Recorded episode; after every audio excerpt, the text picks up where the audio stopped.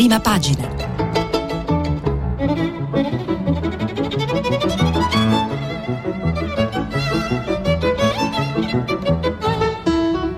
Questa settimana i giornali sono letti e commentati da Stefano Feltri, direttore del quotidiano Domani.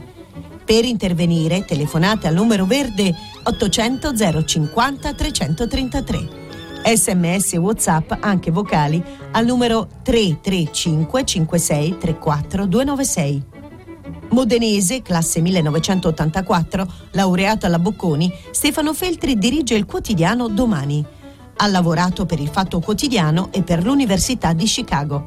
Il suo ultimo libro è Tornare cittadini per Einaudi. Buongiorno, buona settimana a tutti. Allora faremo uno sforzo di non fare una rassegna monotematica, anche se oggi sui giornali c'è praticamente un unico argomento che è il, diciamo, le conseguenze, le polemiche, gli strascichi e le reazioni alla, alla violenza che c'è stata qui a Roma nel pomeriggio di sabato dove una manifestazione contro il Green Pass si è trasformata in un assalto alla sede della CGL guidato da, eh, dai leader e da alcuni esponenti di partiti di estrema destra come Forza Nuova. Eh, il Corriere della Sera in prima pagina titola su Cortei la stretta sui violenti, Draghi chiede più verifiche sulla sicurezza, 12 arresti per gli scontri. Ecco, questi arresti sono avvenuti nella, nella notte tra sabato e domenica, quindi i, i, giornali ne danno conto soltanto di lunedì e, e c'è stato anche appunto uno strascico della violenza di sabato pomeriggio con eh, un assalto a Novax al Policlinico Umberto I, sempre qui a Roma, eh, lo prendiamo sempre da pagina 2 del Corriere della Sera, Rinaldo Frignani, e mh, mm, c'è stato questo raid all'Umberto I con l'irruzione di una quarantina di violenti con aggressioni e lanci di bottiglia, cinque feriti tra i sanitari e gli agenti. Tutto questo per mm, sostanzialmente cercare di, mm, se capisco bene, liberare un manifestante fermato e poi portato al pronto soccorso. C'è anche l'intervista al, a un medico, Francesco Pugliese, che è il responsabile del Dipartimento Emergenza, Accettazione, Anestesia e Aree Critiche del Policlinico Umberto I, che dice questo, la sala emergenza era isolata, se fosse arrivato un paziente grave in quei minuti l'accesso sarebbe stato impedito, mai vista una tale furia e poi dice giustamente che un pronto soccorso è come la Croce Rossa in zona di guerra, sacro, intoccabile, ma loro hanno fatto irruzione e isolato la sala emergenze. Se fosse arrivata un'urgenza in quei minuti sarebbe stato un problema. E sempre dal Corriere della Sera vediamo eh, Giovanni Bianconi che eh, va un po' nel dettaglio su chi sono i personaggi al centro di queste violenze di, mh, mm, di sabato, anche se in realtà non avevano maschere e neanche mascherine ovviamente essendo Novax. E, mm, e, quindi in realtà sappiamo perfettamente chi sono dal primo minuto perché sono i soliti, poi sono Roberto Fiore che è il fondatore di Forza Nuova, Giuliano Castellino che è questo altro figuro che sta sempre a tutte le manifestazioni anche se non potrebbe perché ha dei provvedimenti giudiziari restrittivi che in teoria gli vietano di partecipare alle manifestazioni, ma come dice lui solo a quelle autorizzate, quelle non autorizzate, non essendoci autorizzazione non si può violare il, il limite. E scrive Giovanni Bianconi che mh, della dozzina di arrestati per eh, le aggressioni e gli scontri di sabato, la metà però non è conosciuta alla polizia per militanza politica. Tra questi c'è un signore di 70 anni, uno di 58, uno di 54 e c'è Biagio Passaro, credo si di questa la pronuncia, 46enne manager di una catena di pizzerie e leader di Io Apro, in stato di agitazione dai tempi delle prime chiusure anti-Covid anche su un network ufficiale di questo raggruppamento che conta 8.088 iscritti, di cui 164 in linea alle 18.18 di ieri, ci scrive Bianconi, anche se questo non è molto interessante.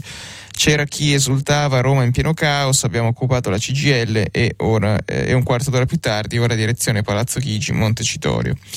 Questo signor Biagio Passaro, questo pizzaiolo, questo imprenditore di pizzerie, è uno che secondo me, diciamo, via radio non vi posso far vedere la foto, ma mi sembra di ricordarlo in numerosi talk show di, dove adesso appunto ci si scandalizza per le violenze, anche se in questi mesi si è dato ampio spazio a questi, a questi figuri. E, ehm, mh, c'è un riassuntino esaustivo in pagina su, su che cos'è Forza Nuova, ve lo, ve lo, dico perché non tutti lo sanno e, e ci si perde un po'. Forza Nuova è un partito di matrice neofascista fondato nel 97 da Roberto Fiore e Massimo Morsello, scomparso nel 2001. La formazione si formò inizialmente all'interno della Fiamma Tricolore come un suo movimento di base. Fiore è stato uno dei fondatori di terza posizione ed è stato condannato per associazione sovversiva e banda armata nell'85.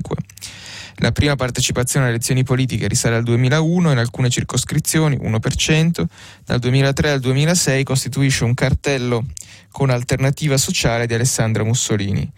Forza Nuova partecipa con assetti diversi alle successive elezioni regionali, politiche ed europee. A fine 2020 il partito è confluito nella coalizione Italia Libera con sigle No Mask e Gilet Arancioni.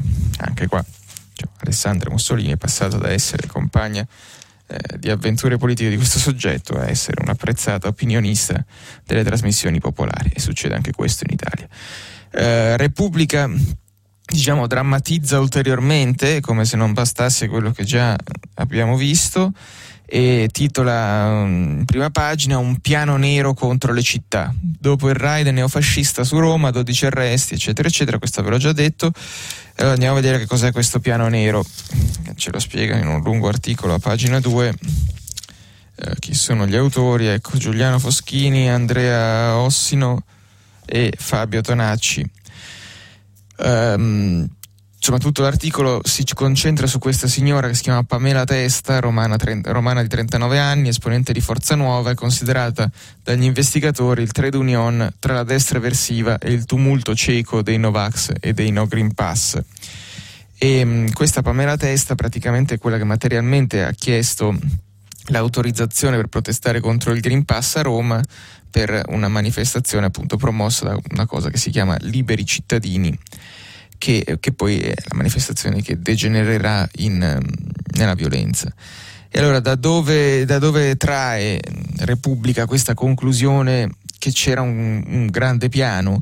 Da un messaggio WhatsApp che questa Pamela Testa ha mandato in, eh, in un gruppo di coordinamento della manifestazione e dove diceva cose come questa manifestazione è soltanto un simbolo ma l'obiettivo è crescere finché ci sarà la libertà da difendere continuando a far sentire la nostra voce e poi dice cambieremo percorso da un momento all'altro, ogni zona deve avere un responsabile, e, ehm, eh, eccetera, eccetera, e poi appunto eh, si, si, dà conto del fatto che ci sono altre manifestazioni previste in, in giro per l'Italia.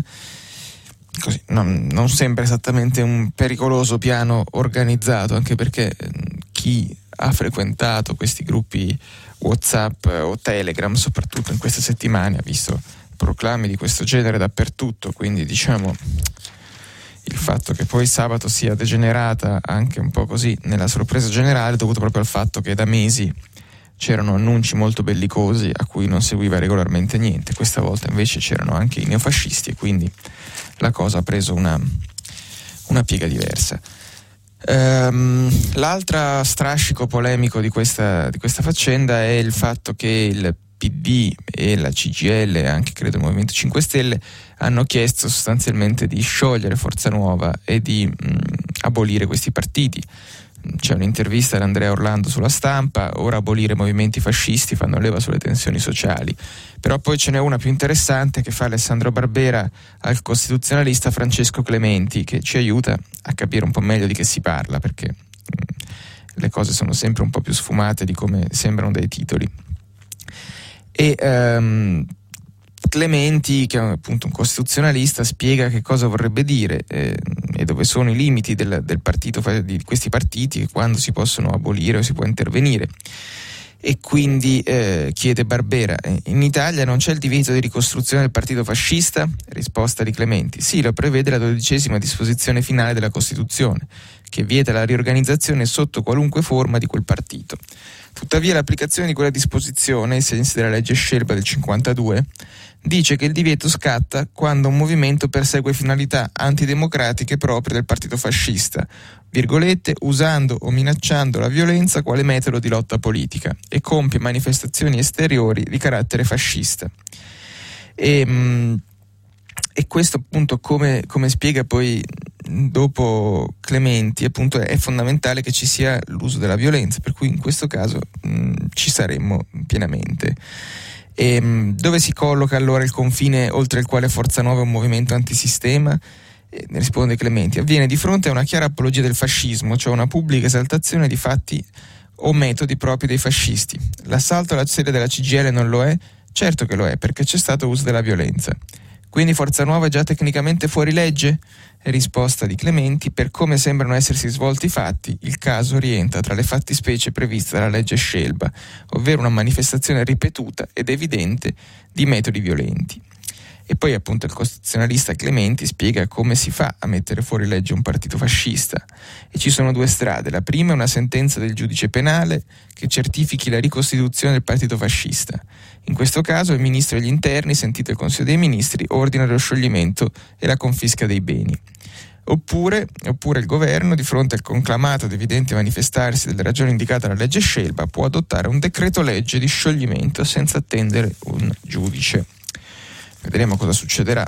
Certo, viene da dire, queste sono disposizioni del 52 quando sciogliere un partito significava togliere a un gruppo di persone la capacità di organizzarsi. Oggi basta un gruppo WhatsApp, quindi mh, bisogna poi vedere se al di là del valore indubitabile dal punto di vista simbolico e politico, sciogliere questi partiti significhi poi anche mh, dire, fermare le manifestazioni. Ma questo vedremo che piega prenderanno le cose. E poi c'è Giorgia Meloni che è stata un po' indicata come quella che doveva, diciamo così, prendere una posizione sulla um, manifestazione, perché poi tutta questa gente qua è gente che in qualche modo è riconducibile all'area di destra, a cui parla anche, eh, a cui parla soprattutto lei, insieme a Matteo Salvini. E, um, e boh, Giorgia Meloni dice che sugli squadristi la matrice è ignota, gli dedica giustamente l'editoriale Massimo Giannini, prima pagina sulla stampa, perché la dichiarazione della Meloni è abbastanza, boh, così. Dice sicuramente violenza e squadrismo, poi la matrice non la conosco, sarà fascista, non sarà fascista, non è questo il punto. Questo ha detto Giorgia Meloni mentre stava in Spagna, a un congresso di un partito, anche questo parecchio di destra, che si chiama Vox.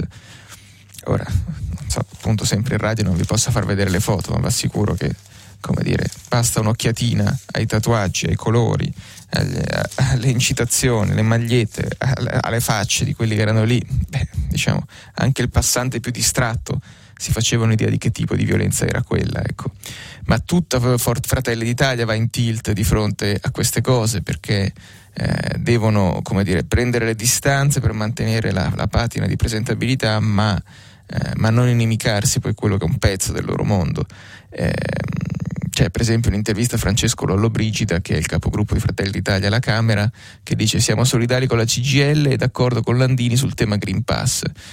E poi però dice appunto, quando gli chiedono se Forza Nuova andrebbe sciolta, lui dice ma non spetta a me da parlamentare dare giudizi di questa natura, ma dico che noi siamo ben altro da Forza Nuova, ben distanti fin dalla nascita del nostro movimento. Abbiamo anche subito attacchi verbalmente violenti da parte loro, a dimostrazione che non c'è un legame. E vabbè, appunto non spetta a lui prendere posizione, infatti non la prende.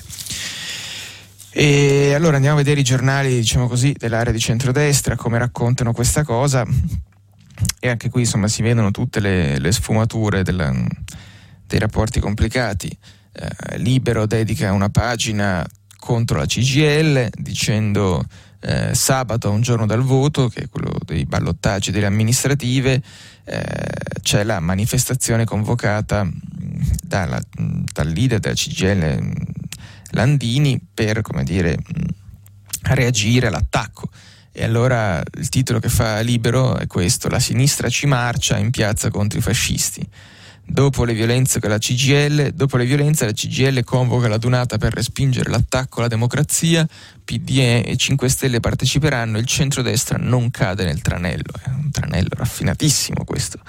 Comunque l'articolo di Tommaso Montesano e sotto ce n'è un altro, sempre per stare in tema di Andrea Morigi, che è mh, Forza Nuova non c'entra niente con la destra, anzi ne è la nemica. E poi c'è, vabbè, questo, c'è una cosa che fa ridere solo noi giornalisti, probabilmente un, un, occhiello, che è quella cosa che c'è sopra il titolo, eversione senza valori. E non si capisce se il problema è che sia eversione o che sia senza valori, ma questa è appunto una battuta solo per giornalisti. Eh, il giornale che in questa fase, in tutti questi diciamo, contorsioni dei giornali di destra, sia il giornale che libero sono... Eh, pro vaccini e sono per la linea diciamo moderata, quindi in questo caso non sono sulle posizioni delle parti diciamo più di destra de- degli schieramenti di riferimento e quindi il giornale cambia bersaglio. Il problema non sono i fascisti, ma è il ministro dell'interno Luciana Lamorgese, anzi la ministra. Quindi il titolo è Lamorgese sotto accusa, ministro dell'interno del Mirino, al centro delle violenze volti noti dell'estremismo, lasciati liberi di mettere a ferro e fuoco la capitale. Come vedremo ci sono poi delle analisi mh, su questo che hanno un loro fondamento. Questo era appunto il giornale e la stessa cosa la dice Matteo Salvini intervistato dalla Verità, che invece appunto nella galassia dei giornali di centrodestra è quello che con più convinzione appoggia tutti i movimenti no vax, no pass, no mask, eccetera. E mh, la Morgese ancora inadeguata contro le violenze nelle piazze. Il leader della Lega, il ministro doveva prevenire gli incidenti e la persona sbagliata nel posto sbagliato. I colloqui settimanali con Draghi miglioreranno l'azione del governo. Questo dice Matteo Salvini a Federico Novella che lo intervista eh, sulla verità. C'è la frase di rito mm, del leader della Lega, cioè la violenza va condannata sempre e comunque, ma gli scontri confermano una volta di più l'inadeguatezza della Lamorgese. Al di là dei 50.000 sbarchi degli ultimi mesi, vedendo quello che è avvenuto in piazza, emerge che il ministro è impreparato oppure inadeguato. Non prevedere necessarie misure di sicurezza e non prevenire gli incidenti anche gravi significa che la persona sbagliata nel posto sbagliato al momento sbagliato. E qui ovviamente eh, Salvini infila in questa risposta quello che è il vero argomento per lui contro la ministra Lamorgese, cioè l'argomento sbarchi, immigrazione, che confida Salvini prima o poi tornerà di attualità. Il messaggero con il direttore Massimo Martinelli presenta però un'analisi un po' più equilibrata della, della faccenda dove appunto qualche argomento per Salvini c'è perché scrive Martinelli nel suo editoriale che la fotografia del blindato della Polizia di Stato posto a barricare il portone di Palazzo Chigi, mentre a 200 metri si consumava sabato sera la battaglia finale tra estremisti, no Green Pass e forze dell'ordine, ha ben descritto il clima di tensione e anche di timore che ha vissuto il paese nel fine settimana appena concluso. Quella immagine certifica il fallimento della strategia che il Viminale sta perseguendo da mesi nell'affrontare la moltitudine di violazioni delle regole stabilite dal governo in tema di prevenzione del contagio. L'hanno chiamata strategia del contenimento. Consiste nel presidiare il luogo in cui si compie la violazione trasformando le forze dell'ordine in testimoni di un comportamento illegale prima che venga ordinato l'intervento. L'esplicitazione più chiara c'è stata alcune settimane fa in occasione di un rave nel Viterbese che aveva attirato in spazi ristretti migliaia di giovani in un periodo in cui qualsiasi assembramento era vietato. E mm, poi Martinelli continua questa sua analisi sul messaggero e si concentra sul fatto che a un certo punto la polizia ha deciso di spostare un blindato davanti a Palazzo Chigi proprio perché eh, aveva sottovalutato la gravità della situazione, quindi quella, quella, è una scelta, scrive Martinelli, che ha messo in evidenza tutta l'impreparazione per una situazione evidentemente sfuggita di mano. Quindi come vedete, diciamo, anche Salvini, come il noto orologio rotto, ogni tanto eh, dice una cosa che ha un suo fondamento. E, mh, poi c'è in tutto questo c'è il, la, diciamo, dietro la polemica politica e la violenza c'è poi il merito, cioè questione Green Pass, vaccinazioni e il fatto che questa settimana, dunque oggi è lunedì 11 e quindi a metà di questa settimana, il 15, scatta il, l'obbligo di Green Pass praticamente dappertutto. E ovviamente sorpresa sorpresa siamo completamente impreparati di fronte a questa cosa per quanto attesa e parte di una campagna vaccinale che vi ricordo è in corso dal 27 dicembre scorso, quindi quasi un anno ormai. E allora torniamo sul giornale, il giornale titola Milano teme il venerdì nero, tranne turbine e trambieri, un terzo è senza Green Pass. I servizi essenziali sono a rischio, le persone le partecipate, le società partecipate dal comune sono pronte a sostituirli con personale extra. È caos sui tempi dei tamponi. E segue tutto il racconto di questo disagio a Milano. Non ho dati analoghi, analoghi su Roma, ma non oso neanche immaginarli. E, ci dà questa scheda riassuntiva il giornale, eh, sono 5,5 milioni gli italiani in età lavorativa che non si sono ancora vaccinati che dal 15 ottobre dovranno effettuare un tampone ogni 48 ore per poter lavorare. 4.000 sono i dipendenti operativi dell'AMSA, la municipalizzata dei, sistemi, dei servizi ambientali di Milano, che non sono ancora vaccinati.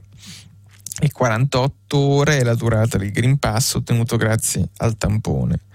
Le regioni e Salvini vorrebbero che la validità fosse allungata a 72 ore. E vabbè, abbiamo, sono polemiche che abbiamo visto in tutti questi mesi, quindi non è che voglio poi ammorbarvi il lunedì mattina con tutti i dettagli di questo.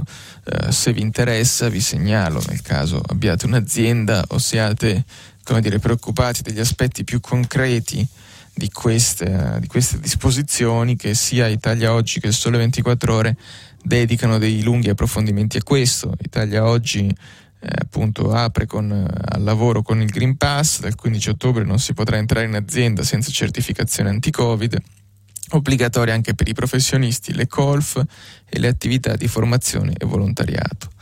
Mentre Sole 24 Ore eh, dedica appunto la prima pagina Green Pass al via sul lavoro, cosa fare in 20 casi risolti. L'accesso alle aziende, per aziende somministrati, studi e tribunali, in campo ispettori del lavoro e ASL, nuova app da Sogei.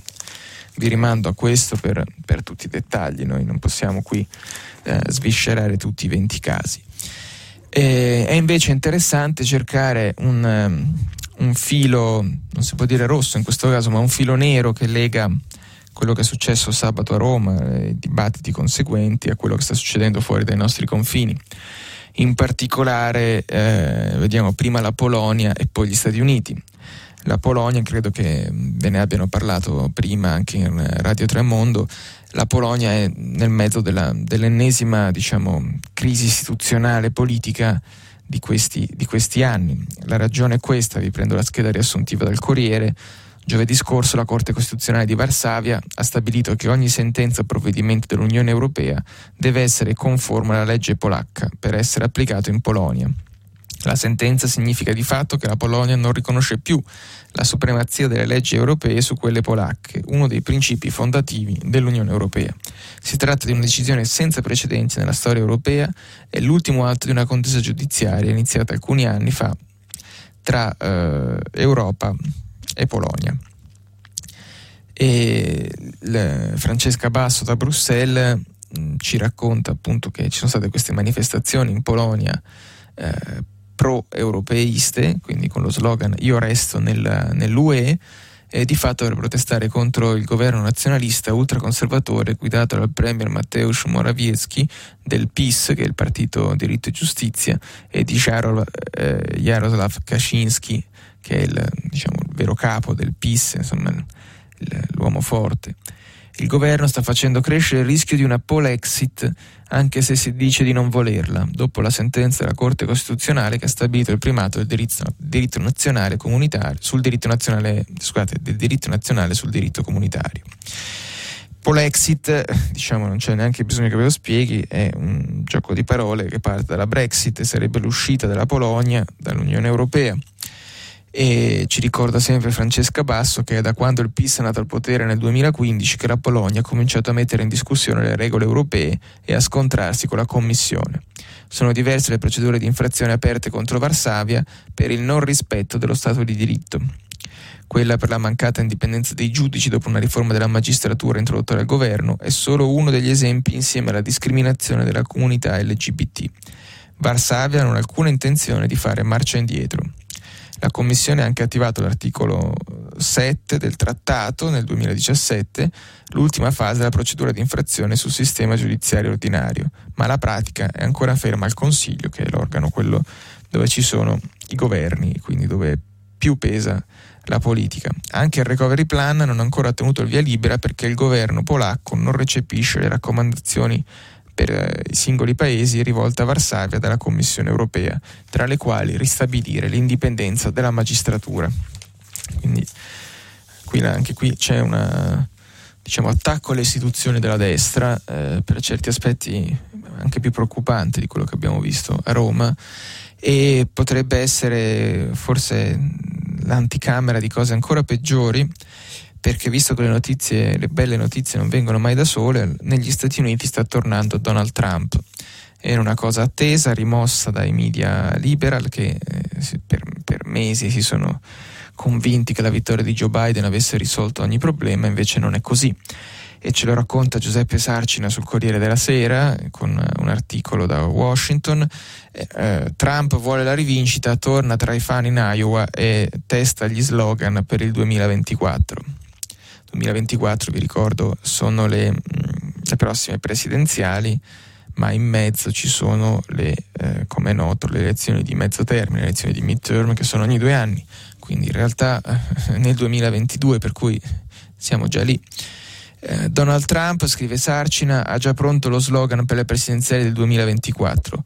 Make, American, make America Great Again Again, che è un, un gioco di parole non raffinatissimo, vuol dire che, che, che diciamo, aggiunge solo un again a quello del, del primo slogan, cioè eh, facciamo tornare grande l'America ancora e ancora.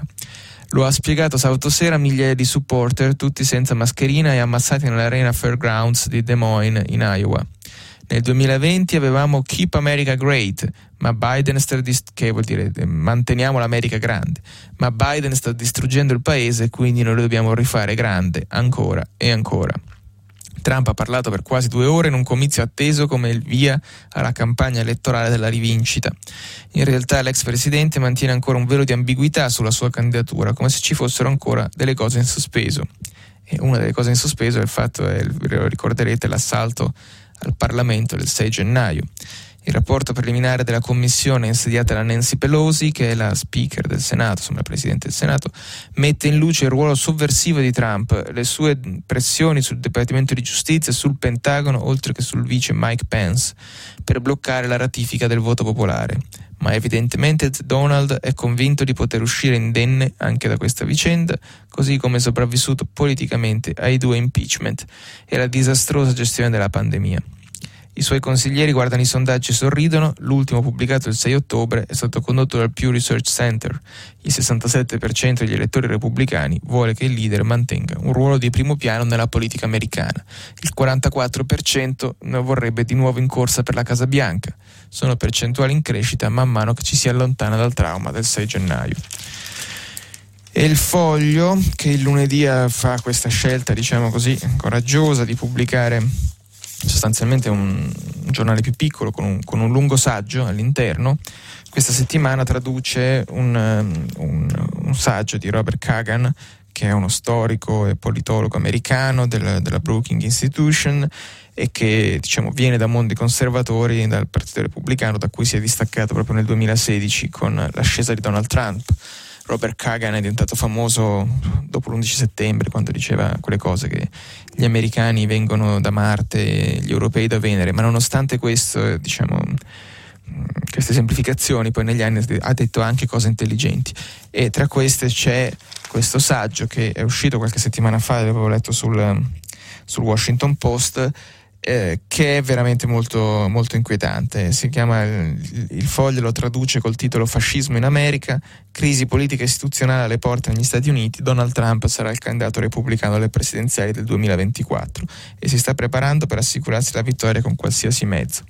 Anatomia di una deriva antidemocratica con qualche idea per porvi argine. In realtà le idee io non me le ricordo bene perché mi sembrava un saggio di un pessimismo assoluto, anche perché eh, diciamo, Kagan racconta un paese che si sta avviando a grandi passi verso una potenziale guerra civile, sostanzialmente. È veramente l'analisi più pessimistica che ho, che ho mai letto, forse proprio perché arriva da un conservatore e non da un liberal impegnato a difendere eh, la Casa Bianca di Joe Biden, che ha già parecchi problemi.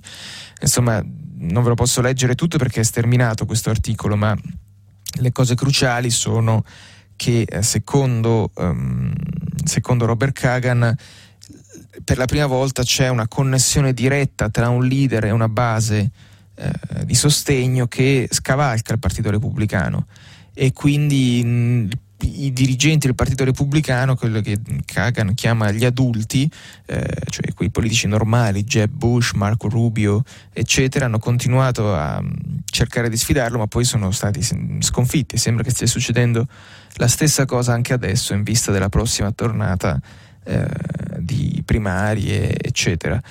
E mh, il punto cruciale è questo, guardando al 2022 e al 2024 Trump insiste che non c'è modo di vincere le elezioni senza barare, non c'è modo. Quindi se i risultati arrivano mostrando un'altra vittoria democratica, i sostenitori di Trump sapranno cosa fare. Proprio come generazioni di patrioti hanno dato, virgolette, il loro sudore, il loro sangue e anche le loro stesse vite per costruire l'America, dice di loro Donald Trump, così oggi non abbiamo scelta, dobbiamo combattere per ripristinare il nostro diritto di nascita americano. Insomma, la tesi di Kagan è che quello che è successo il 6 gennaio non è stata la degenerazione, ma è stata sostanzialmente l'essenza del progetto politico di Donald Trump mh, mm, oggi. E quindi mh, mm, diciamo, c'è un appello anche ai moderati come Mitt Romney, eh, candidato alle presidenziali sconfitto contro Obama, che non devono abbandonare il partito e devono presentarsi agli elettori repubblicani come i garanti della Costituzione. Era Robert Kagan sul foglio, ve lo consiglio. Torniamo allora un attimo alle cose di casa nostra, sempre per vedere diciamo, strascichi e altro delle vicende politiche. Vi dicevo, la manifestazione di sabato della CGL arriverà nel, nel weekend dei ballottaggi, eh, a cui non parteciperà ovviamente ai ballottaggi, intendo Virginia Raggi, che ha perso da sindaca di Roma e, e, sta pensando al futuro. Ce lo racconta Lorenzo D'Albergo su Repubblica, dove si dice che eh, Virginia Raggi ha invitato un po' di parlamentari ed ex consiglieri comunali a incontrare a una riunione eh, e dice sto iniziando a progettare alcune possibilità e mi farebbe piacere parlarne con chi vuole. Ora, per quanto sembri abbastanza diciamo, bizzarro a chi vive a Roma, eh, Virginia Raggi è convinta di avere un futuro in politica e di poter addirittura forse competere per la leadership del Movimento 5 Stelle, mentre è un po' più difficile prevedere il futuro politico di Enrico Michetti, che tecnicamente potrebbe ancora vincere, il, diventare il nuovo sindaco, ma continua a infilare una gaffa dopo l'altra. Ehm, ne dà conto Repubblica tra gli altri giornali, gli scivoloni di Michetti e malumori dei partiti per la radio Novax, questo il riferimento è a Radio Radio e poi ha fatto una una gaff, una gaff insomma, è stato, non è una gaff in realtà, è stato recuperato, mi pare da Christian Raimo sul manifesto, comunque prima su Twitter, un articolo del 2019 di, mm, di Michetti dove si parlava, diciamo, c'era un concentrato di luoghi comuni tipici del, del, linguaggio antisemita con gli ebrei che avevano le banche, i film che si fanno sulla Shoah e altre e altre cose di questo tenore e infatti Noemi Disegni che è presidente dell'Unione delle Comunità Ebraiche Italiane dice a Repubblica quello che ha detto Enrico Michetti candidato sindaco di Roma del centrodestra è allucinante. Domanda della, del giornalista Rory Cappelli dice Michetti ha detto che i buonisti provano maggiore pietà quando ricordano l'olocausto rispetto ad altri eccidi perché gli ebrei possedevano banche e appartenevano a lobby risposta di Noemi Disegni, eh, sì infatti anche se da un lato spiega di non negare la Shoah, dall'altro dimostra di avere gli stessi pregiudizi sul potere ebraico che hanno portato a ciò che abbiamo visto, dimostrando di essere intriso di quegli stessi pregiudizi. Essere sindaco non significa soltanto per la capacità di governare la complessità di una città, ma anche la forza di riflettere, quella di nutrire cultura e valori. Sempre politica, abbiamo ancora qualche minuto, quindi vi posso citare anche questo, che è l'inchiesta di copertina del mio giornale domani, il trucco di Salvini per tenersi il partito, dalla Lega Nord alla Lega per Salvini. Sono due pagine firmate da Maria Tornielli e la storia è questa. Eh, Salvini ha promesso che dopo le amministrative verranno celebrati i congressi locali e c'è chi dice che potrebbe anche convocare un'assise nazionale per rimettere in gioco la sua leadership però è una, diciamo, c'è il trucco, è che questa è una mossa indolore, le regole cui con cui si svolgeranno queste, queste convocazioni non sono chiare, né i numeri e i nomi di chi dovrà partecipare, così l'esito comunque vada è scontato. E il trucco è questo, praticamente Salvini ha costruito, lo racconta bene Maria Tornielli in queste due pagine, ha costruito un partito parallelo alla Lega, che è quello, uh, c'era la Lega Nord e oggi c'è la Lega per Salvini Premier.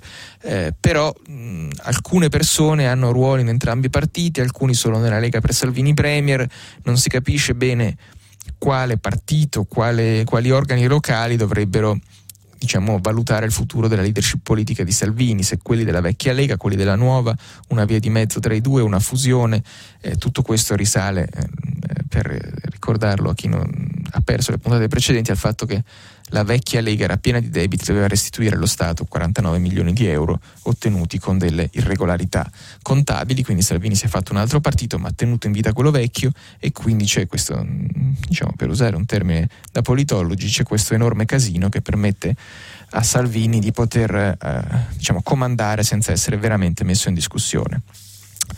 Un, uno che invece sembra avere un po' archiviato i progetti di un futuro politico, qualunque ambizione politica, è Matteo Renzi, che sì, è ancora formalmente leader di Italia Viva e soprattutto è senatore in carica della Repubblica, ma mh, passa la vita a fare altro, nel senso che, eh, ve lo leggo perché me ne sono occupato ieri, quindi cito direttamente dal, dal pezzo che ho fatto io su, su, sempre su domani, che eh, Renzi, l'ultimo incarico, è quello in una società, nel consiglio di amministrazione, una società di car sharing russa. Car sharing è una pratica in Italia poco utilizzata ancora, salvo un pochino nelle grandi città, ma mh, eh, negli Stati Uniti, in altri paesi è molto diffusa, in cui dal cellulare si può chiamare l'equivalente di un taxi, insomma una, una macchina che ti porta dove devi andare, si paga tutto dall'app, dal cellulare quindi diciamo come è stato in Italia per un breve momento quando c'era Uber. Ecco, eh, Renzi entra nel consiglio di amministrazione di questa società che si chiama eh, dunque, scusate, Delimobil ed è una società russa che però è controllata da una società lussemburghese che a sua volta fa capo a un italiano che si chiama Vincenzo Trani e che è un imprenditore italiano a San Pietroburgo molto ben eh, ammanicato, molto ben inserito sia in Russia che in Italia e, um, e, Renzi praticamente eh, si scopre che sta in questa società nel consiglio di amministrazione perché la società si sta quotando a Wall Street, quindi alla borsa americana, per raccogliere 350 milioni di dollari con cui crescere. E, um, e niente, c'è Renzi nel consiglio di amministrazione, anche se non risulta che lui si sia mai occupato di mobilità sostenibile. La ragione per cui ci sta è che Renzi è molto, diciamo, ha molte conoscenze nel mondo atlantico, quindi Stati Uniti, Europa, eccetera, e addirittura qualche mese fa veniva dato in corsa per fare il segretario generale della Nato e questo è molto utile per una società russa di base che rischia di avere problemi nel caso fosse colpita da sanzioni o comunque da, da tensioni geopolitiche che sono appunto tra l'Occidente, in particolare gli Stati Uniti e la Russia, quindi avere un politico molto filoamericano che come ricorda sempre ha conosciuto Obama eccetera è un asset per questa per una cosa importante per questa compagnia.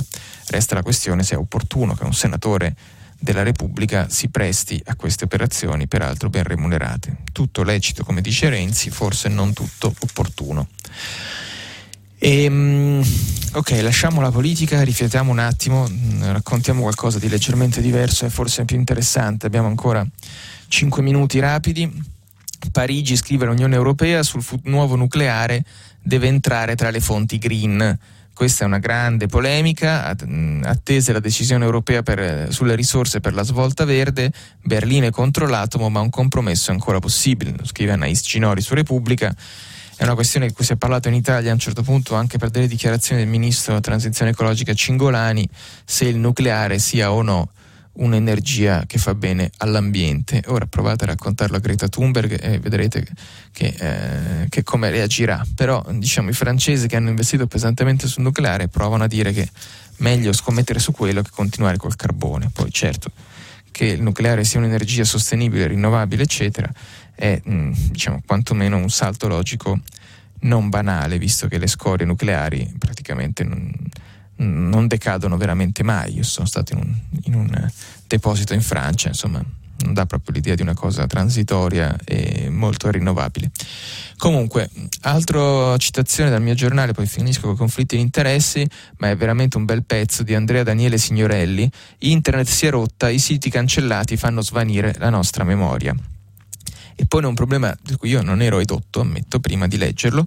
E, mm, l'esempio è questo, un'inchiesta al premio Pulitzer del 2007 dei giornalisti di un giornale locale americano, Rocky Mountain News, eh, a un certo punto è sparita perché il giornale era fallito, il sito era chiuso e non esisteva più questo pezzo di storia su, su internet.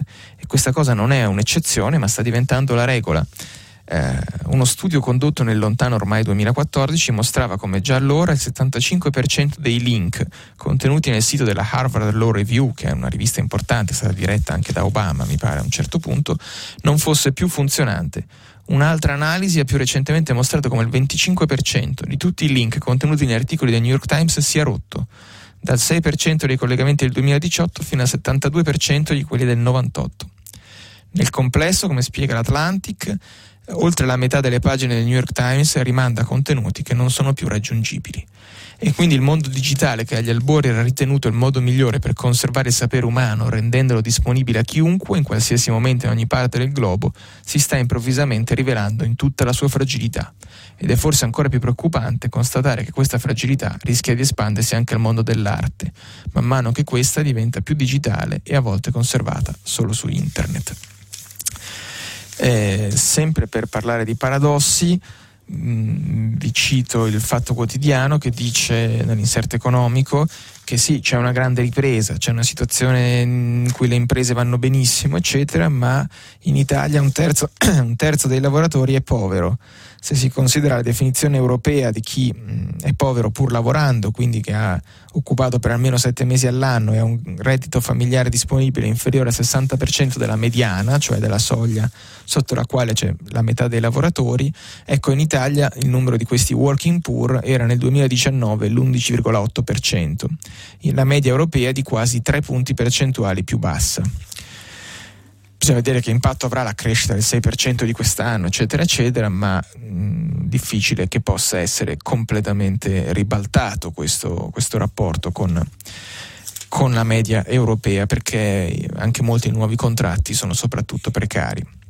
Chiudiamo questa fase, questa prima parte della nostra mattinata insieme, con un articolo di Alessandro Fulloni sul Corriere della Sera. Ho tamponato un'auto così mi hanno negato la cittadinanza italiana. Si parla di Yurida Kukalesci, 41 anni di origini albanesi, che si è vista negare la cittadinanza per una multa a seguito di un tamponamento avvenuto nel 2009 questa fa l'imprenditrice a Roma, guida bus turistici, ha due figlie, sta in Italia da 23 anni, eccetera, ma dal Dipartimento per l'immigrazione del Ministero le hanno scritto che non ha raggiunto un grado sufficiente l'integrazione nella comunità nazionale, desumibile in primis dal rispetto delle regole di civile convivenza. Ecco, speriamo che dopo questo articolo del Corriere della Sera qualcuno dal Dipartimento per l'immigrazione del Ministero magari le faccia una telefonata e forse speriamo anche che passate queste polemiche sui fascisti, se si vuole fare qualcosa davvero per l'integrazione eccetera si rimette a mano le questioni dello Jussoli e della cittadinanza per chi appunto come questa signora vive qui da 23 anni ed è ancora tenuto ai margini della nostra vita civile per queste ragioni, una multa del 2009. Abbiamo finito con la lettura dei giornali, ci sentiamo per il filo diretto tra poco. Stefano Feltri, direttore del quotidiano Domani, ha terminato la lettura dei giornali di oggi. Per intervenire chiamate il numero verde 800 050 333. Sms WhatsApp anche vocali al numero 335 56 34 296. Si apre adesso il filo diretto di prima pagina. Per intervenire e porre domande a Stefano Feltri, direttore del quotidiano Domani, chiamate il numero verde 800 050 333. Sms WhatsApp anche vocali al numero 335 56 34 296. La trasmissione si può ascoltare, riascoltare e scaricare in podcast sul sito di Radio 3 e sull'applicazione Rai Play Radio. Allora, rieccoci, c'è un ascoltatore che già ha mandato un messaggio interessante. Dice suggerisco approfondimento sul nucleare che ha citato, non è a fissione bensì a fusione senza scorie da stoccare.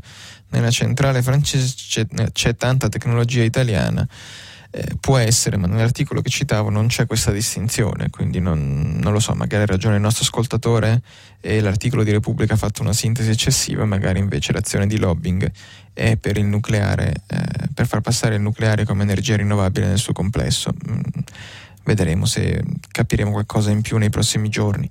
Sentiamo se c'è già qualcuno in, in, eh, in linea, pronto? Sì, pronto, è da Genova, mi chiamo Massimo, buongiorno. Prego. Le auguro intanto un buon inizio di settimana di conduzione. Grazie. E, mm, dunque vorrei trasferire una mia angoscia eh, che si lega ai fatti che lei ha descritto già, insomma, sia quelli di Roma, sia quelli della Polonia e poi anche adesso appunto questi ritorni di Trump negli Stati Uniti. Allora, la mia preoccupazione credo sia molto diffusa.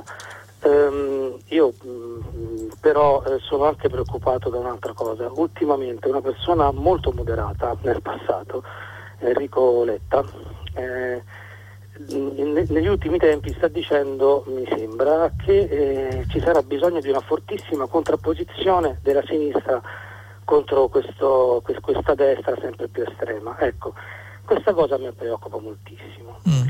Perché io credo che il ruolo della politica non sia quello di dividere, ma sia quello di ricucire e di portare le persone a parlarsi negli ultimi 20 anni sul, sulla polarizzazione dell'elettorato è stato fatto secondo me una campagna continua e non soltanto in Italia. Io purtroppo mi riferisco solo all'Italia, eh, ma questa cosa è mm. diffusa anche all'estero.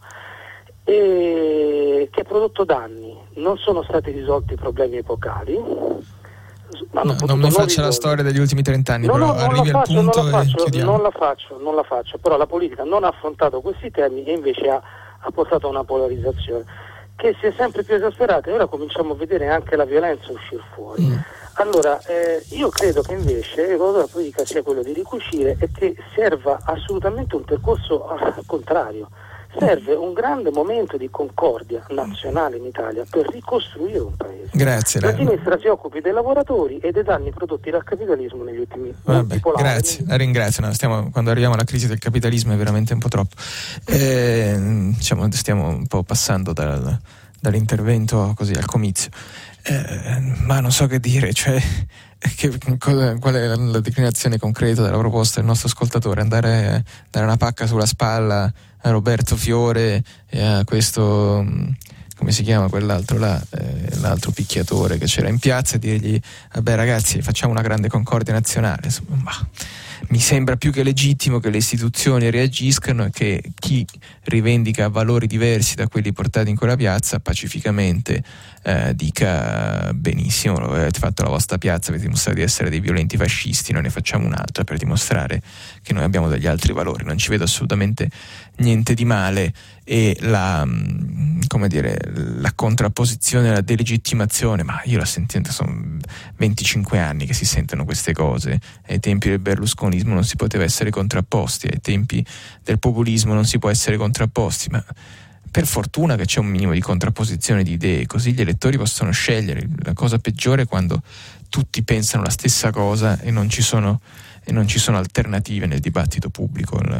Il conflitto, finché è dentro i parametri della Costituzione, dentro quelli della vita civile, è, è, la, è il sale della democrazia. Questa cosa per cui bisogna sempre andare tutti d'accordo, deve essere una grande concordia, a me sembra solo una grande ipocrisia. Sentiamo la prossima telefonata, pronto? C'è qualcuno? Pronto? No, non sento niente, allora vi leggo qualche messaggio. C'è uno che, Clara, che ci dice che Enrico Letta non è solo una persona, è il segretario del Partito Democratico, sì è vero, ma Letta ha mh, scelto di affrontare Salvini sul piano dei, diciamo, così, delle battaglie di principio invece che su quello della, dell'azione del governo, per cui Salvini cerca di condizionare Draghi, mentre Letta cerca di marcare la differenza tra il suo Partito, Demo- il suo partito Democratico e la Lega di Salvini. Questa, questa linea quantomeno non ha fatto danni alle amministrative, poi uno può dire che ha avuto successo o meno a seconda che guardi i voti percentuali i risultati finali che sono stati molto favorevoli al PD, oppure può essere un po' più scettico se vede che in valori assoluti questo approccio non ha portato più persone a votare per il Partito Democratico, ma semplicemente ha ottenuto una, dire, una percentuale migliore. C'è Marco Tirone da Milano che ci dice che tutti i lunedì lui chiede al conduttore di prima pagina per, eh, di parlare tutti i giorni dei cambiamenti climatici. Uh, sì, ci proveremo, vediamo, diciamo, il limite è che questa rassegna parte da quello che c'è sui giornali, quindi uh, se i giornali ne parleranno noi ovviamente daremo spazio a questo. C'è qualche altra telefonata? Sentiamo, pronto? Buongiorno, io sono Roberto, chiamo da Catanzaro, sono lieto di poter parlare con lei direttore perché io ritengo che eh, il domani rappresenti non è una marchetta grazie no ma eh, vada al sodo che sennò poi dicono questo qua a fare pubblicità quindi no, la ringrazio no, comunque. sì, il, il, punto è questo non crede il direttore del, del domani che si sta contraddistinguendo per un approccio completamente diverso nei confronti dei due cancri che affliggono eh, non curati o non curati adeguatamente eh, la nostra società e mi riferisco a quello della criminalità organizzata e quello del risorgente fascismo. Cioè voi avete avuto il pregio di sdoganare una visione, per esempio attraverso quello che sta scrivendo oggi Enzo Ciconte, al quale voi state prestando il giusto, il giusto e il doveroso eh, la doverosa attenzione. Così nello stesso modo eh, il richiamo che voi state facendo, oggi c'è anche Zio Mauro che lo dice, eh, credo che sia doveroso perché non credo che sia più il momento eh, di eh, tirarsi fuori. Così come eh, la criminalità organizzata investì tutto il paese e ci volle il, la stagione delle stragi perché la gente iniziasse a rendersene conto, anche se continuano a dire che, che non è un problema solamente del, del chiedo, chiedo anche a lei di arrivare al punto perché sennò se, se divaghiamo sempre un po' quando arriviamo sul lungo periodo Bene. Eh, allora siccome la mucca è nel corridoio citando una delle iperboli conosciute eh, non credo che sia il momento di saltare i distinguo e dire si sta da una parte o dall'altra. Non si esce non si entra, e non si resta nel novero dei paesi civili se si elude il, il, punto di affrontare, risolvere e garantire nei confronti di tutti i cittadini l'agibilità del nostro paese, perché non è agibilità quando un manipolo di violenti impedisce il regolare sviluppo del dibattito anche in un momento in cui la disperazione No, chiarissimo, è chiarissimo. Grazie, la ringrazio. È una, diciamo, una, domanda che è diametralmente opposta a quella del, eh, che ci veniva detto prima dall'ascoltatore via messaggio, cioè dire non è il tempo di una grande concordia nazionale. Il nostro ascoltatore invece dice no, questo è il momento in cui bisogna scegliere se stare di qua o se stare di là, se si sta con la CGL o si sta con i fascisti, se si sta con la Polonia o si sta con Bruxelles, se si sta con Trump o si sta con Biden. Eh, sì, è sicuramente un momento di grande polarizzazione. Eh, il fatto però c'è sempre qui una distinzione sottile ma cruciale, cioè il fatto di diciamo, rivendicare la legittimità e forse anche il dovere di prendere posizioni chiare e non ambigue, eh, secondo me deve stare insieme al fatto di accettare un franco dibattito delle idee in cui ci possono essere posizioni molto diverse, cioè eh, è inutile dire mh, si sta contro i fascisti se poi in qualche modo non si ha una posizione chiara, articolata, eh, eccetera, anche sui temi sottostanti a quella manifestazione. Cioè, un conto è contestare la violenza e, eh, e ovviamente mm, stare dalla parte diciamo, delle forze dell'ordine che vanno poi ad arrestare chi ha, chi ha, assaltato la CGL e mi verrebbe da dire ci mancherebbe pure che qualcuno si faccia domande di questo genere. Un altro conto è poi andare a vedere mm, quali sono i temi nel dibattito pubblico in cui non è semplicemente non è tutto così facile come dire stiamo con chi sfonda le vetrine o stiamo con chi li arresta. Ci sono tante altre cose su cui secondo me è più che legittimo avere un dibattito. L'abbiamo visto e questo dibattito deve essere serio, articolato e netto. Faccio l'esempio del, della questione di cui si parlava in teoria nella manifestazione, cioè il tema del Green Pass e dei vaccini. Ecco, quello è un dibattito in cui ci sono state posizioni anche da parte di intellettuali importanti basate su chiacchiere da bar e impressioni epidermiche invece che su uno studio dei dati e delle questioni concrete. Ecco, eh, allora anche lì va benissimo che ci sia un conflitto di opinioni, che ci sia un conflitto di eh, prospettive. Eh, più questo conflitto è argomentato e serio, più è legittimo e salvifico per la democrazia. Più diventa noi contro loro, eh, allora eh, dopo sì, ognuno sa, si sente bene perché sta dalla parte giusta, ma se non mette mai in discussione le proprie certezze poi non va da nessuna parte. Eh, appunto fa, fatto salvo una base minima, cioè non si va in piazza a menare la gente, non si, non si assaltano le sedi dei sindacati e non si, fanno, eh, non si fa violenza sulle altre persone. Sentiamo la prossima telefonata, pronto? Eh, buongiorno, mi chiamo Giovanni, chiamo da Milano adesso, eh, prima no, ero a Pavia. Allora, eh, io chiamo perché eh, mi interesserebbe il suo commento sull'attribuzione dei premi Nobel a due giornalisti dissidenti, uno russo e uno di nazionalità filippina.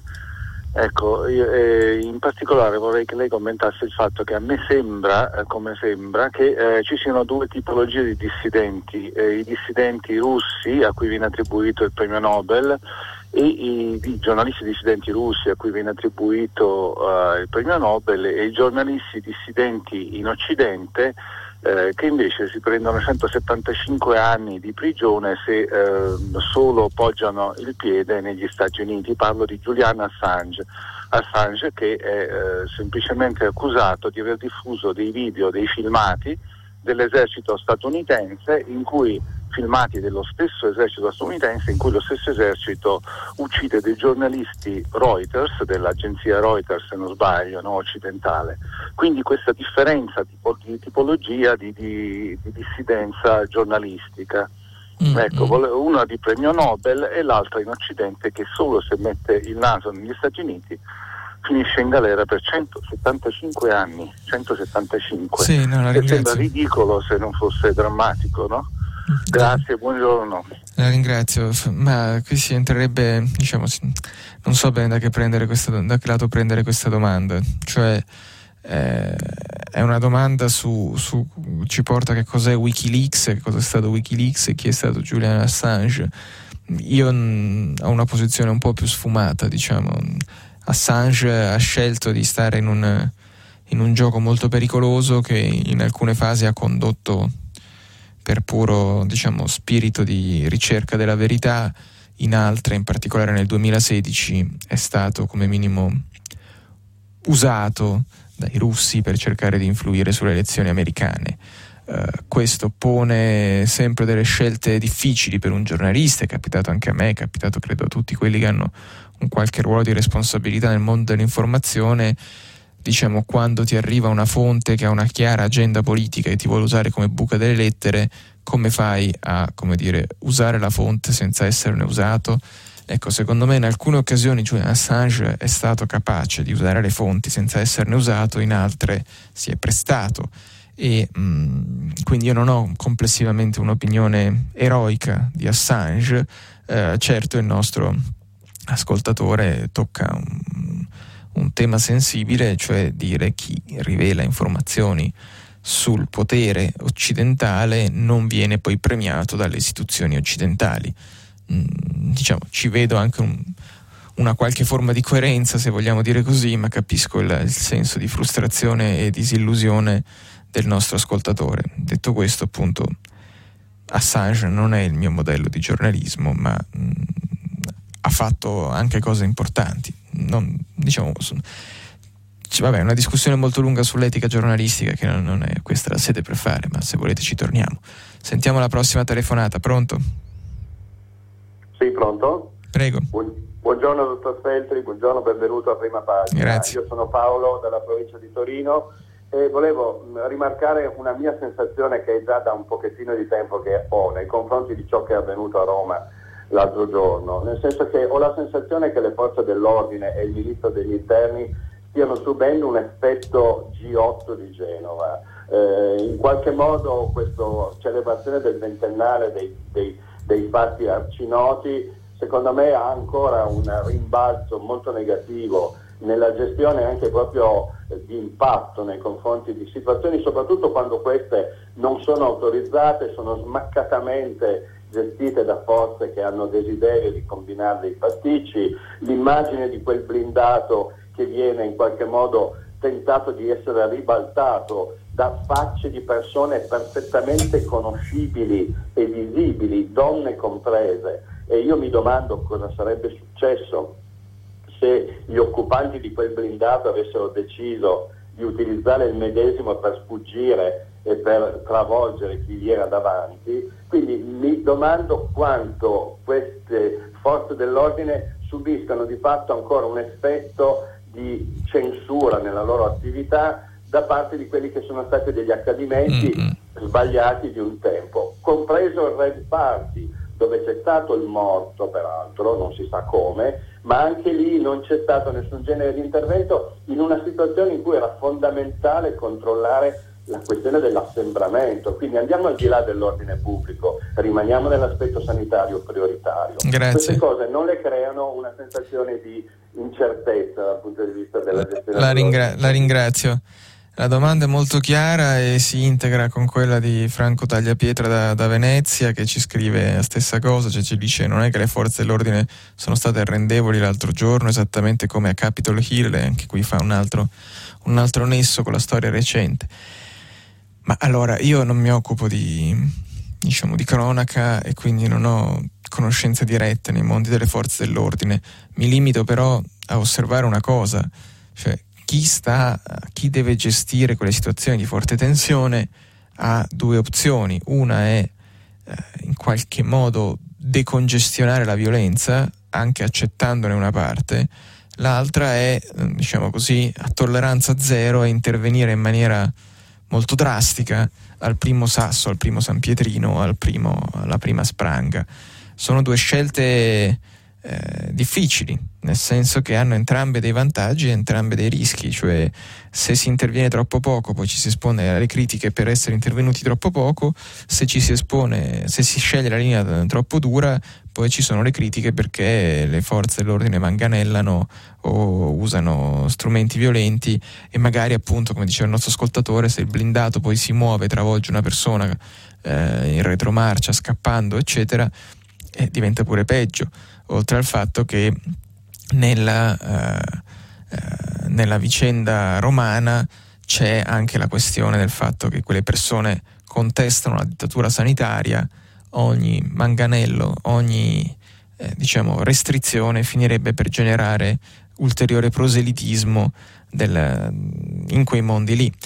Quindi è una scelta molto difficile, trovare un equilibrio di sintesi è altrettanto arduo, anche nel caso del rave party di Viterbo è chiaro che se non si è riusciti, per ragioni che appunto non mi sono chiare, a prevenirlo, poi intervenire con 5.000 persone, magari strafatte di droga, con eh, i blindati e i manganelli, si rischia di trasformare una cosa che alla fine sì, è stata sgradevole, spiacevole, eccetera, ma non è diventata una catastrofe, si rischiava appunto di trasformarla forse anche in una strage. Quindi capisco quantomeno, io non ho la risposta a questa domanda, capisco la difficoltà e il dilemma di chi si trova a dover gestire l'ordine pubblico. Credo che eh, appunto mh, dipenda dall'esperienza e dalle, dalle, valutazioni complessive che si basano anche su informazioni che noi, che noi non abbiamo completamente.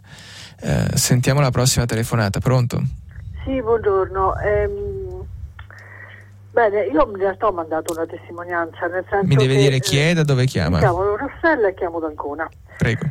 Ecco, eh, sono appunto una, lavoro, lavoro, per un'azienda Florida, che sta mm-hmm. molto bene, ho un contratto regolare eh, del commercio e servizi, eh, mi occupo della, del, sono responsabile del, del, back office, della situazione dell'ufficio e eh, prendo 1000 euro al mese, ma perché? Perché la paga oraria è bassa di questi contratti. Ora la mia paga base, sono una donna per cui come si sa guadagno meno degli altri, pur avendo un'esperienza notevole, eh, ho la legge 68, quindi, eh, quindi un problemino per il quale non posso lavorare a tempo pieno e quindi lavoro 28 ore a settimana. Ora, 1000 euro al mese, lei capisce, ci pago un affitto di 400 euro, sono sola senza famiglia perché sono separata e questo, cioè io le racconto questa cosa soltanto perché penso sia emblematica di un sacco di altra gente. Ho un'età eh, ragguardevole perché per la mia abilità per un periodo non ho potuto lavorare e ho perso la precedente professione. Penso che questa sia una cosa appunto piuttosto diffusa. A mio avviso eh, le chiedo eh, semplicemente eh, se eh, non so, ritiene che sia possibile eh, puntare un po' l'attenzione del nostro governo su questo problema, cioè le paghe sono basse, non è possibile, il costo della vita non è assolutamente eh, affrontabile con uno stipendio normale di una donna normale che vive da sola e mm. con questo la saluto perché devo andare a lavorare. La mm, grazie, grazie, grazie, la ringrazio. La ringrazio e buon lavoro. È una situazione sicuramente difficile e diciamo, una politica responsabile o, con, o anche diciamo, noi giornalisti quando trattiamo queste situazioni diciamo, eh, il primo passo è riconoscere il problema, cioè c'è una persona che per ragioni anche di salute, di età eccetera non può lavorare eh, di più quindi deve lavorare con un part time eh, che non ha scelto e che prende solo 1000 euro al mese. Allora, qual è la soluzione? La nostra ascoltatrice dice quella che vede più semplice, cioè aumentare la paga oraria, aumentare il salario di, eh, che le paga l'azienda. Questa è una risposta che c'è, una risposta diciamo tradizionale, che c'è anche un po' nel dibattito sul salario minimo. Non è detto che sia l'unica perché aumentare i salari eh, può avere delle conseguenze anche controproducenti, perché diciamo che un'azienda può pagare soltanto, eh, può permettersi di pagare, diciamo, eh, o ha deciso che è ottimale pagare 100 ore di stipendio al mese, se noi aumentiamo il salario del 20%, quell'azienda cosa fa? Spenderà 120, l'equivalente di 120 ore oppure ne pagherà solo 80? Eh, se può farlo ne pagherà solo 80. Eh, noi possiamo costringere l'azienda a pagare di più, ma non possiamo costringere ad assumere più gente.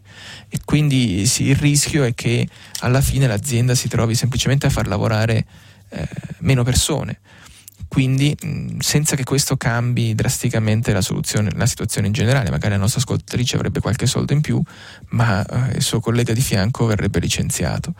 Eh, quindi ci possono essere delle altre soluzioni più creative, si può per esempio aiutare la nostra eh, ascoltatrice dal lato dell'affitto che ci diceva 400 euro di affitto per una persona che ne paga 1000 sono tanti e quindi forse eh, quello può essere anche un'altra leva, oppure dal lato dei servizi, cioè, se ci pensate alla fine noi i soldi che guadagniamo li guadagniamo per spenderli, quindi dal punto di vista dell'impatto finale a fine mese è uguale se ci pagano di più o se ci fanno spendere di meno, quindi a seconda delle situazioni è, è giusto considerare le due opzioni. Se si vuole aiutare qualcuno, gli si possono dare più soldi in tasca o gli si può consentire in qualche modo di spenderne meno.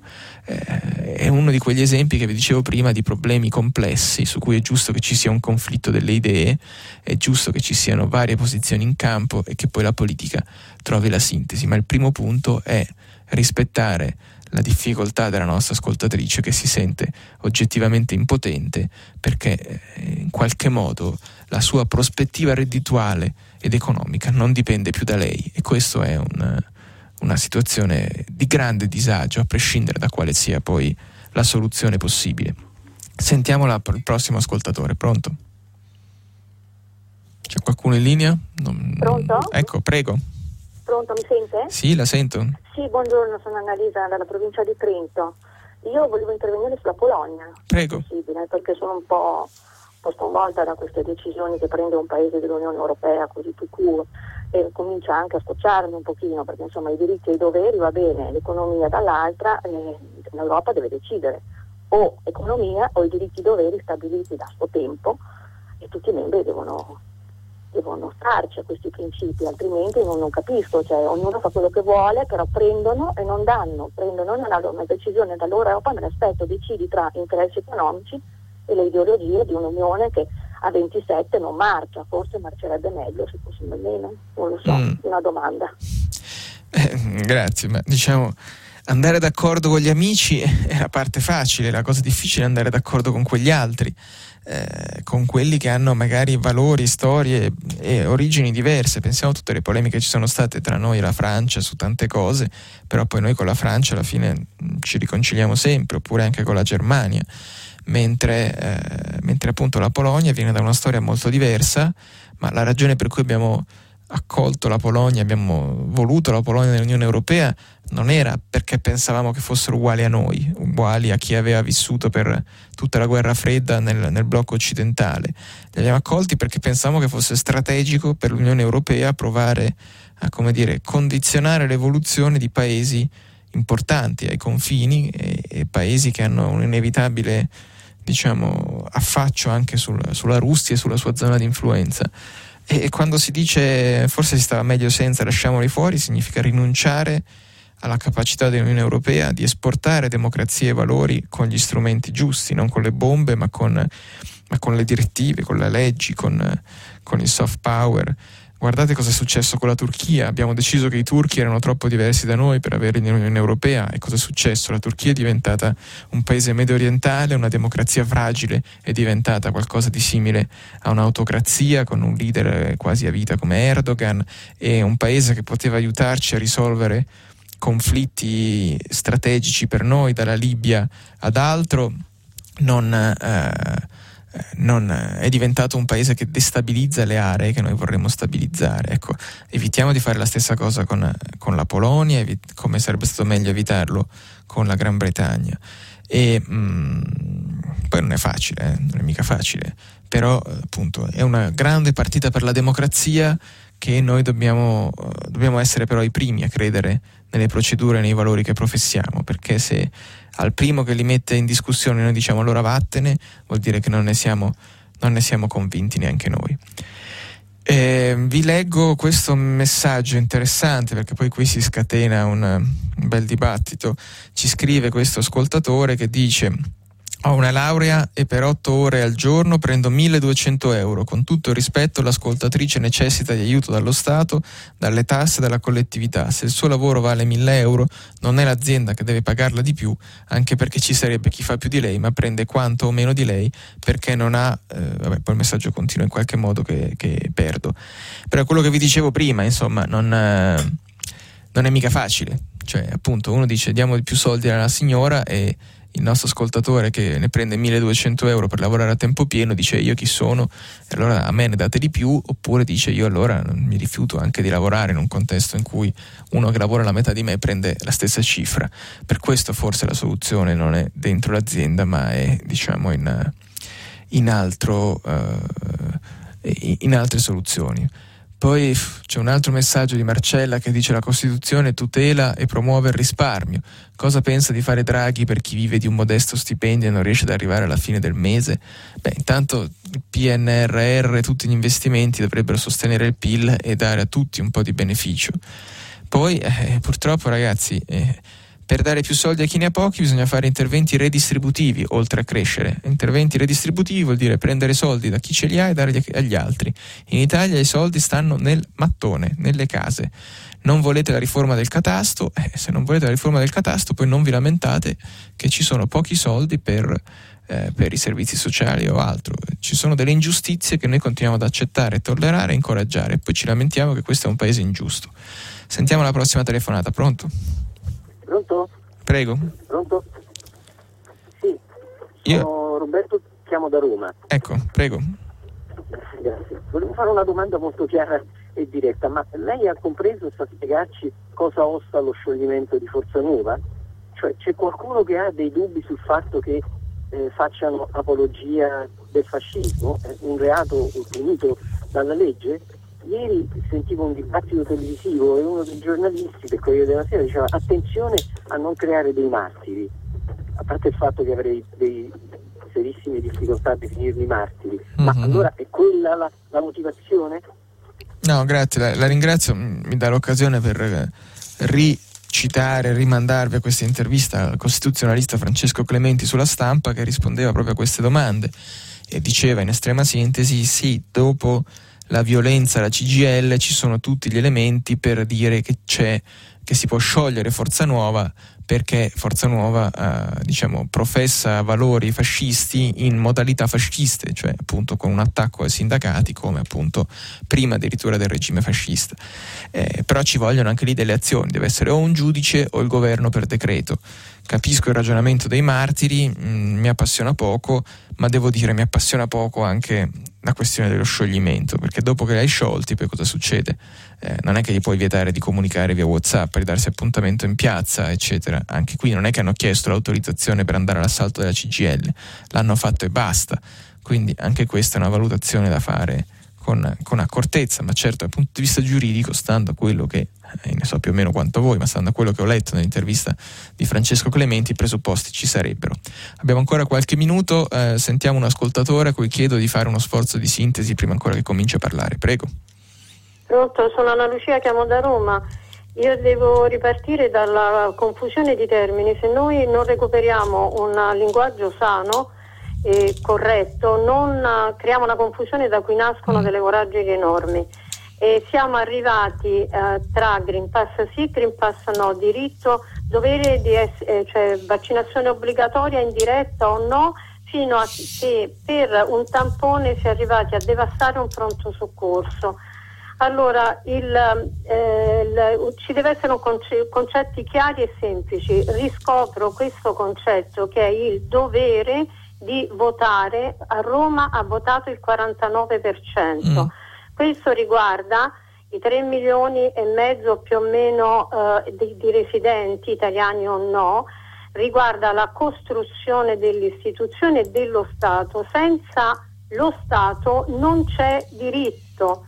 Quindi si, bisogna, si ha il dovere di partecipare alla vita del sociale, dello Stato, costituire lo Stato, sono gli elettori lo Stato, sono gli italiani, sono i 60 mm. milioni che hanno il dovere di costruire lo, spa- lo Stato all'interno del quale creano lo spazio per il diritto più o meno diversificato, più o meno legittimo. Grazie, no, eh, eh, quindi arriva il punto se vuole dire ancora un'altra cosa oppure... Ecco, quello che voglio dire è, è imminente il dovere di votare perché tutti abbiamo il dovere di scegliere mm. dove stare e che governo affidare alla città. Non c'è diritto se prima non c'è, sta, non c'è dovere perché se no non c'è Stato. Grazie. Lo Stato è tutti gli elettori, tutta la città. La ringrazio. La ringrazio. Ma la nostra ascoltatrice mette insieme tante cose il voto e le manifestazioni, il diritto, lo Stato, tutte cose che in qualche modo sono connesse, sono, diciamo, appartengono alla partecipazione alla vita civile, alle sue premesse e alle sue conseguenze. Mm, va detto che c'è un grande dibattito tra i politologi da tanti anni su cosa significhi l'astensione, in alcuni casi può significare anche un disinteresse frutto della fiducia, eh, o del, del, fatto che alla fine uno sa, pensa che un governo valga l'altro, che se volete è un po' di cinismo, ma è anche um, così, fiducia nel sistema. Nel, se, se, uno pensasse che la sua vita dipende dal governo, nel senso che con uno scenario vive e con l'altro muore, andrebbe sicuramente a votare. Fortunatamente non è così, quindi um, l'astensione va giustamente diciamo, guardata con sospetto, ma neanche, neanche necessariamente fraintesa. Non so bene cosa c'entri questo con il. Um, direttamente con gli assalti eh, fascisti e con tutto il resto, però certo c'è una sfiducia nelle istituzioni può in qualche misura creare un clima che porta a questi eccessi. Detto questo, Roberto Fiore e questi altri soggetti fanno questa vita e tentano di fare queste cose dagli anni 70, quindi non, eh, non riesco veramente a creare una connessione con, con, quello che è successo in questi giorni. E, ehm, Ce n'è un'altra al volo e chiedo un minuto, una pillola di un minuto, prego. Pronto? Sì, prego, a un eh, minuto. Buongiorno, sono, sono Emanuele D'Arezzo e le, diciamo, ho ritenuto di intervenire per richiamare l'attenzione sul fatto della, della marcia della pace. Io mm. in passato, eh, diciamo dagli anni Ottanta in poi, ho partecipato eh, diciamo, svariate volte a questa marcia della pace e negli anni 80, diciamo, era più datata, va bene, negli anni 80 io vedevo diciamo, una partecipazione, si potrebbe dire, nazionale, cioè c'erano comuni davanti con gli stentardi, politici, eccetera, eccetera. No? Quella che c'è stata ieri, oggi praticamente nei giornali non se ne è parlato. Giusto, giusta osservazione, la fermo perché appunto ho detto un minuto e ci siamo dentro. Eh, è vero, non se ne è parlato, anch'io non ho citato niente va detto un po' che è uno di quei rituali che ripetendosi uguale anno dopo anno in contesti sempre diversi finisce poi per perdere forse un po' di incisività, nel senso che sì, è il solito discorso, ma chi è contro la pace? Eh, allora, durante la, la, guerra fredda, appunto negli anni Ottanta che evocava il nostro ascoltatore, beh, lì la partita era un po' più chiara, un po' più esplicita, un po' più concreta. Oggi ci sentiamo forse un po' tutti spettatori di un mondo che non riusciamo a controllare e questo spiega anche perché non, eh, non c'è più la stessa partecipazione alle vicende internazionali, ognuno eh, si sente troppo piccolo per, per incidere. Allora, due cose. La prima, un appello per la settimana. Eh, vi chiederei di fare questo esperimento. Domande, se avete domande per me, o testimonianze, se volete dire cose molto precise e condividere, perché questo è utile per tutti per stimolare la discussione. Evitiamo un po' i comizi troppo lunghi e troppo sociologici, perché alle 8 di mattina nessuno è in condizione, benché meno io, per gestirli. Noi intanto ci fermiamo qui, dopo il giornale radio c'è Silvia Bencivelli che conduce pagina 3, a seguire le novità musicali di primo movimento e alle 10, come sempre, tutta la città ne parla, che approfondirà un tema posto da voi ascoltatori qui a prima pagina. Potete intanto risentirci sul sito di Radio 3 e noi ci sentiamo domani. Buon lunedì a tutti.